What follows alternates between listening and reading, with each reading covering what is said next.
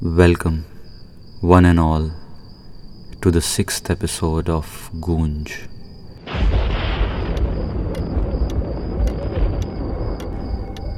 Today's story is one of those tales which make you leave the realm of the known and push you into a land where the lines between reality and fiction are blurred. A place where you question yourself. Welcome on board the train at 12:05 a.m.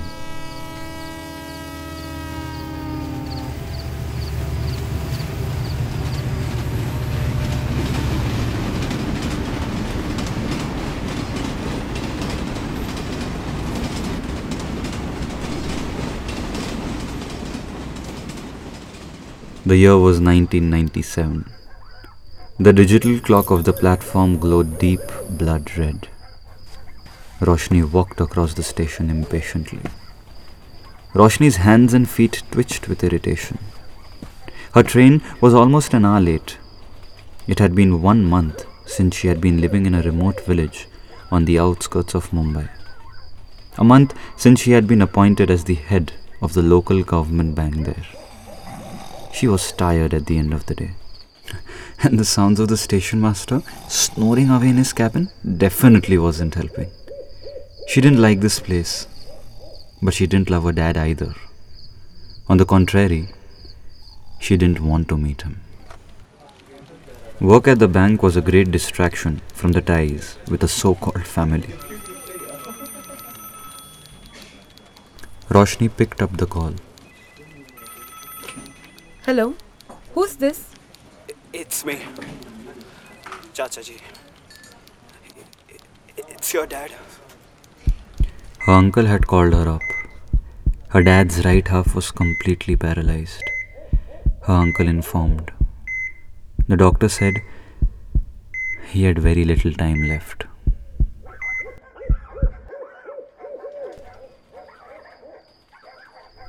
She still wondered why she had agreed to return to Mumbai. They said it was the right thing to do to visit the old man, probably for the very last time. But her heart did not want to visit that house, the house which she refused to call home.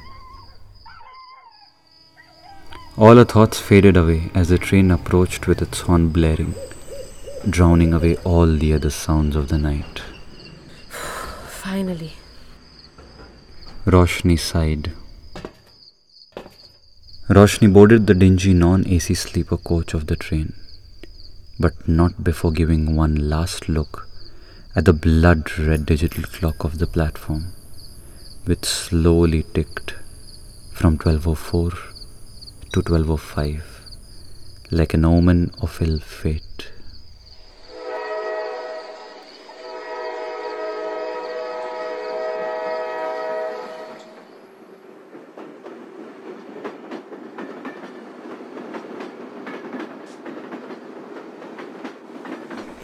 The bogie felt like a different world altogether, as if as if it belonged to a most sinister realm. The coach smelt of rot mixed with urine and sweat. Roshni wondered as to how she was going to spend a night with the stink on board. The moonlight lit the brownish yellow cabin up as Roshni stumbled along the narrow aisle, searching for a berth.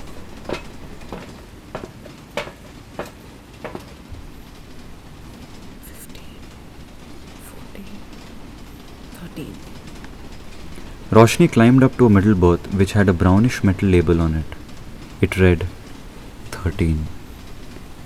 While lying on her berth, her gaze fell onto her fellow passengers on the opposite berths. On the upper berth lay a bearded man. His build was gigantic and drool trickled down his lips onto his pillow. On the lower berth lay a young woman in a sari who slept peacefully. On the middle berth lay a little girl with her eyes wide awake. The moonlight shone on her face as she, with her hazel eyes, peered into Roshni's. She, she must be around 9 or 10 years old, Roshni thought to herself. Her little lips curved into an innocent smile as she looked at Roshni. Roshni couldn't help but smile back. It's it's strange how a simple twist of the lip can say so much without saying nothing at all. A storm is coming.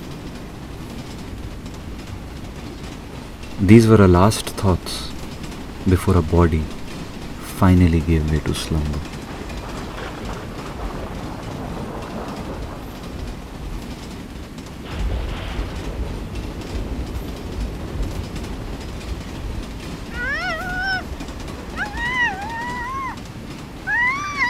Roshni woke up with a jolt and she looked to the right. Roshni's eyes slowly moved down from the upper berth to the lower. The upper berth was empty and all that lay was a crumpled bedsheet and a pillow.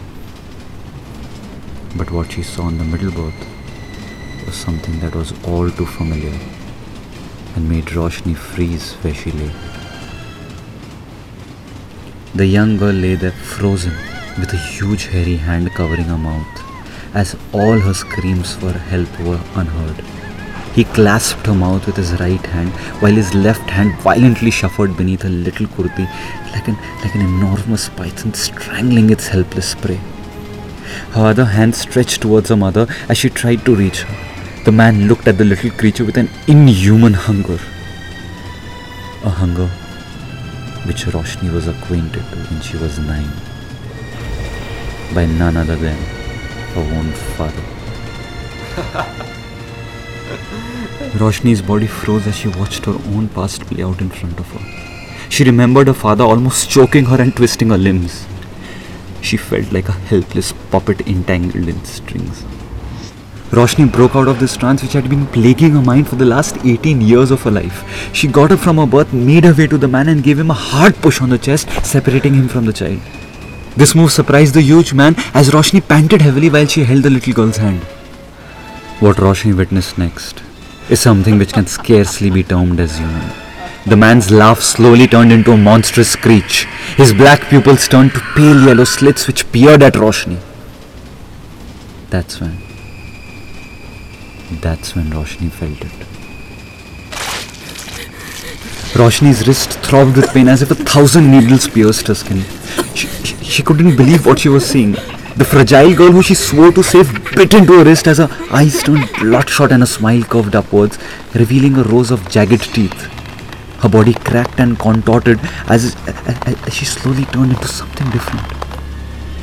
Anything but human. She resembled a hyena with flesh between its teeth, and, and Roshni could sense the foul smell trailing from her skin.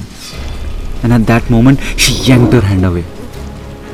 The creature, which was once the little girl, gnawed at the piece of flesh dislodged from Roshni's wrist. One by one, all the passengers started to turn. Their flesh stretched and their howls and screeches filled the length and breadth of the train. Yellow and red eyes peered at Roshni hungrily as the as the train had suddenly become a creature in its own right and had decided to engulf Roshni without a trace. The creatures swung from their berths with their unearthly moans as Roshni ran as fast as her legs could carry towards the entrance. The creatures tried to cling on to Roshni as they clawed and gnawed at her skin, but Roshni didn't give up. She had decided she wouldn't yield. Not this time. Roshni punched and fought her way through the horde as the train slowed down to a halt. Roshni made her way to the exit, yanking multitudes of creatures, big and small. Roshni's body slammed against the hard platform as she jumped from the train. The creatures peered at her hungrily with their unblinking yellow and red eyes as their tongues slithered past the bars of the window. They gazed at Roshni like predators. Predators who were deprived of their hunt.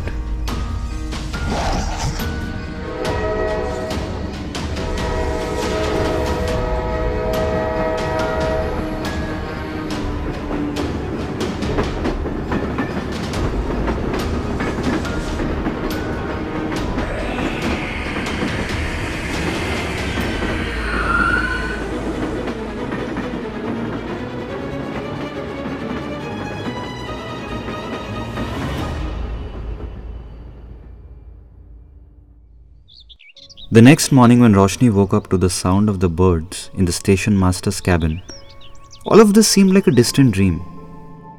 But when she saw the multitude of bandages on her and could smell the ointment of her wounds, she realized that she had actually lived and fought through the hellish nightmare. The station master explained Madam, people say that 13 years ago there was a train which carried prisoners from one prison to another.